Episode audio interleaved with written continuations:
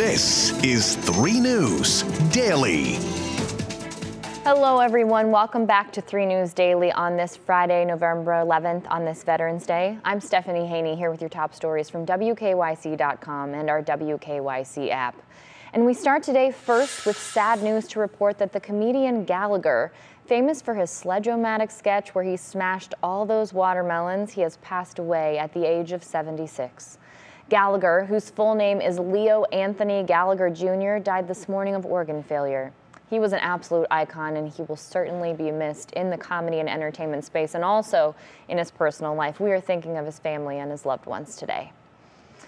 Now in Cleveland Heights this morning, one man is lucky to be alive after a tree fell on his truck. Reports say the driver was traveling near Monticello Boulevard and Yellowstone Road and the tree fell on the front of his pickup truck, completely totaling it. Look at that damage. 3 News was there when the crews got the driver out and he was at least in good spirits. He was smiling and waving from his stretcher, so that seems to be a good sign. This is a developing story and we will keep you updated on air and online. And in Geauga County, a former complaint has been filed against the Ohio Supreme Court against Judge Tim Grendell. He's accused of misconduct and violating the Code of Judicial Conduct.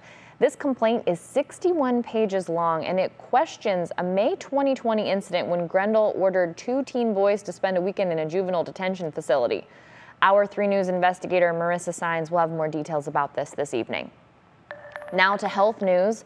COVID 19 cases and hospitalizations are falling again in Northeast Ohio. That's after a spike that peaked last week.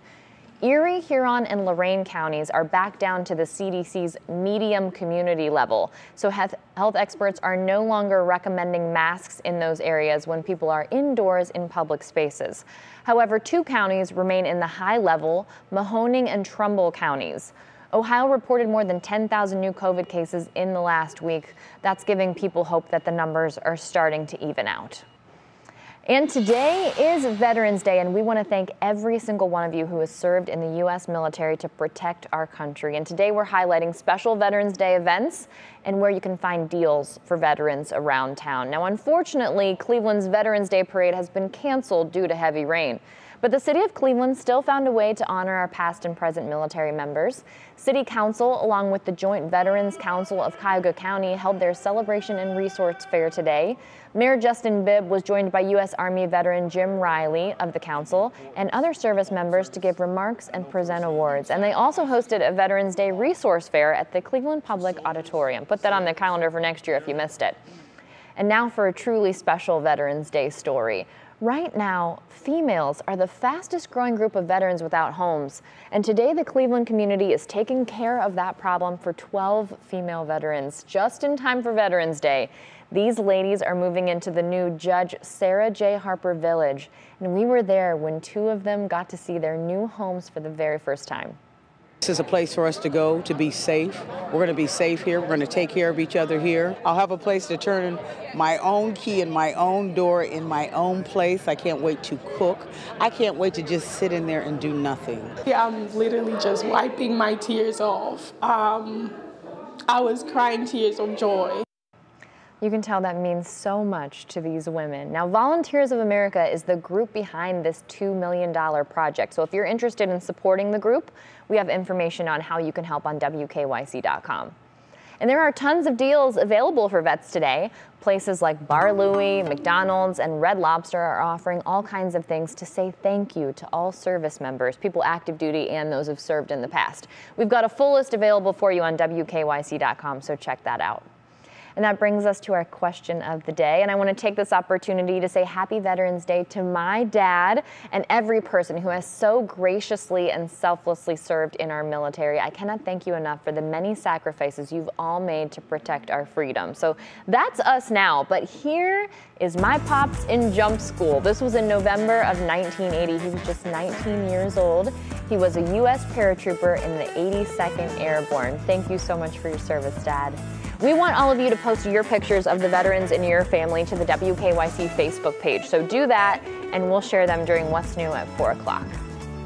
All right, now we're looking ahead to tonight because there is an epic matchup happening in round three of the high school football playoffs. It's St. Ignatius versus St. Edward, and they are arch rivals. Tonight's game is also huge for Coach Chuck Kyle, who will be retiring at the end of the season. Now, to get here, last week St. Ignatius came back in the second half of the game to win 50 to 49 against Cleveland Heights. It was a close one, but St. Edward beat Jackson High School down in my hometown area 42 to nothing. So you know both of those teams are going to be ready to go tonight. It's going to be a good one. All right, this one is for the Cleveland sports fans. Have you ever dreamed of watching every single Browns, Cavaliers, or Guardians game for a season? Well, you do have the chance to do that. For the 15th time, the Greater Cleveland Sports Commission is raffling off two golden tickets, so a pair of tickets for the 2023 to 2024 seasons.